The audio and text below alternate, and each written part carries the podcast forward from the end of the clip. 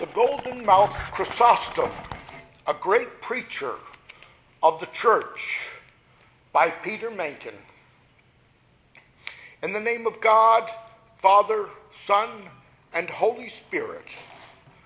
The priestly office was defined in John Chrysostom's classic manual as one of awesome demands. The priest, he wrote in his treatise, Six Books on the Priesthood, must be dignified, but not haughty, awe inspiring, but kind, affable in his authority, impartial, but courteous, humble but not servile, strong but gentle. Ordained a priest in a time when one needed to be at least 30 years old, John Chrysostom was a great saint of the Eastern Church. In the year 407, he was Archbishop of Constantinople. He was born about 354 in Antioch, Syria, and studied under the pagan Libanius, who said of him on his deathbed that John would have been his successor if the Christians had not taken him from us. Libanius was a great teacher of his time, and John a great student of Libanius. Chrysostom is English for the Greek expression golden mouth. As a preacher, John is noted as one of history's great ones. One encyclopedia text says of him over the course of 12 years, he gained popularity because of the eloquence of his public speaking, especially his insightful expositions of Bible passages and moral teaching. The most valuable of his works from this period are his homilies on various books of the Bible. He emphasized charitable giving and was concerned with the spiritual and temporal needs of the poor. He also spoke out against abuse of wealth and personal property. He said, Do you wish to honor the body of Christ? Do not ignore him when he is naked. Do not pay him homage in the temple clad in silk, only then to neglect him outside where he is cold and ill clad. He who said, This is my body, is the same who said, You saw me hungry, and you gave me no food. And whatever you did to the least of my brothers, you did also to me. What good is it if the Eucharistic table is overloaded with golden chalices when your brother is dying of hunger? Start by satisfying his hunger, and then with what is left, you may adorn the altar as well. His homilies were straightforwardly given. He was not given to allegory. As an archbishop, he founded hospitals for the poor in Constantinople and said in this famous quote In the matter of piety, poverty serves us better than wealth, and work better than idleness, especially since wealth becomes an obstacle even for those who do not devote themselves to it. Yet when we must put aside our wrath quench our envy, soften our anger, often our prayers, and show a disposition which is reasonable, mild, kindly, and loving, how could poverty stand in our way? For we accomplish these things not by spending money, but by making the correct choice. Almsgiving, above all else, requires money, but even this shines with a brighter luster when the alms are given from our poverty. The widow who paid in the two mites was poorer than any human, but she outdid them all.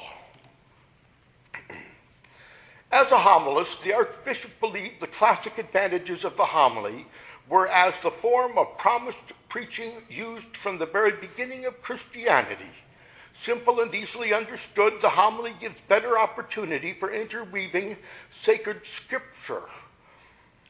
So it is said the early Mass is the best time for the homily, called the appropriate time, and it affords a less formal sermon than that of the principal Mass.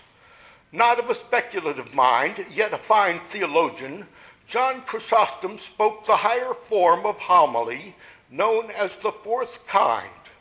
The fourth kind is that which first paraphrases and explains the entire gospel and then makes an application of it. Our reading from Jeremiah tells of the great orator, the prophet Jeremiah, and we attribute similarly to John Chrysostom. Then the Lord put out his hand and touched my mouth. And the Lord said to me, Now I have put my words in your mouth.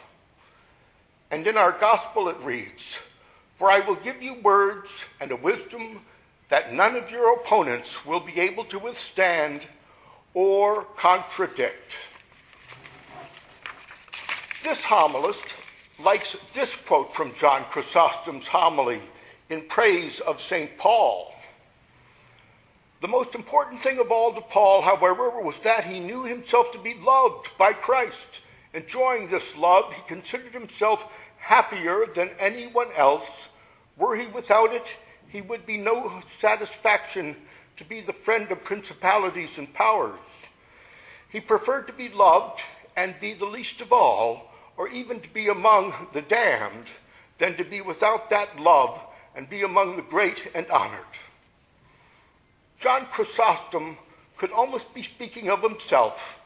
And note how straightforward the preacher John Chrysostom is in his remarks on St. Paul. Eloquent? Yes. Here he gives the homily preached in Constantinople before he went into exile. The waves have risen, and the surging sea is dangerous, but we do not fear drowning, for we stand upon the rock let the sea surge. It cannot destroy the rock. Let the waves rise. They cannot sink the boat of Christ. Tell me, what are we to fear? Is it death? But for me, life is Christ and death is gain.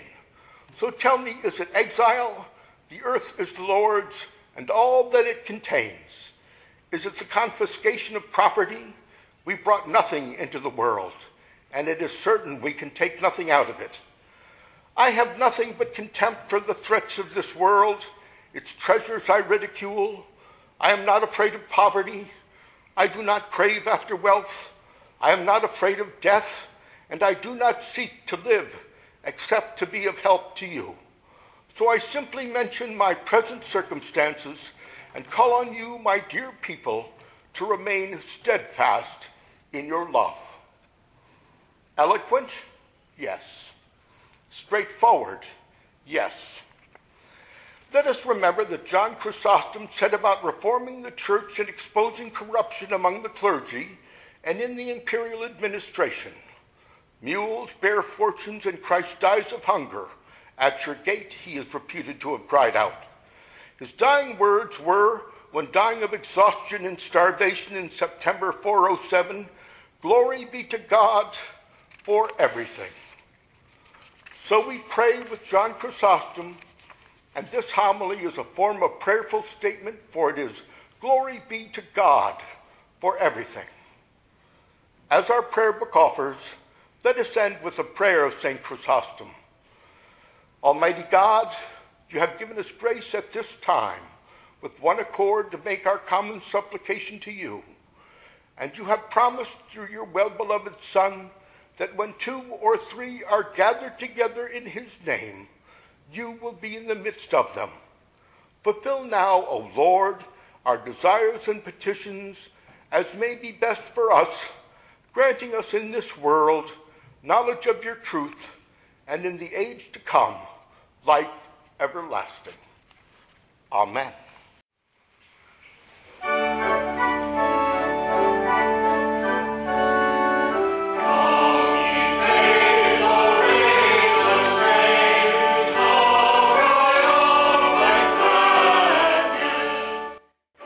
Listening to this sermon podcast from the Episcopal Church of Our Savior, Mill Valley, California. We are a growing, welcoming community for those seeking to deepen their relationship with God and to journey in faith with God's people through the breaking of bread and in service to others in Christ's name. You can reach us by phone at 415 388 1907 or visit us online at oursaviormv.org. That's O U R S A V I O U R M V for Mill Valley dot org. We wish you God's peace, and we hope to be able to greet you in person very soon.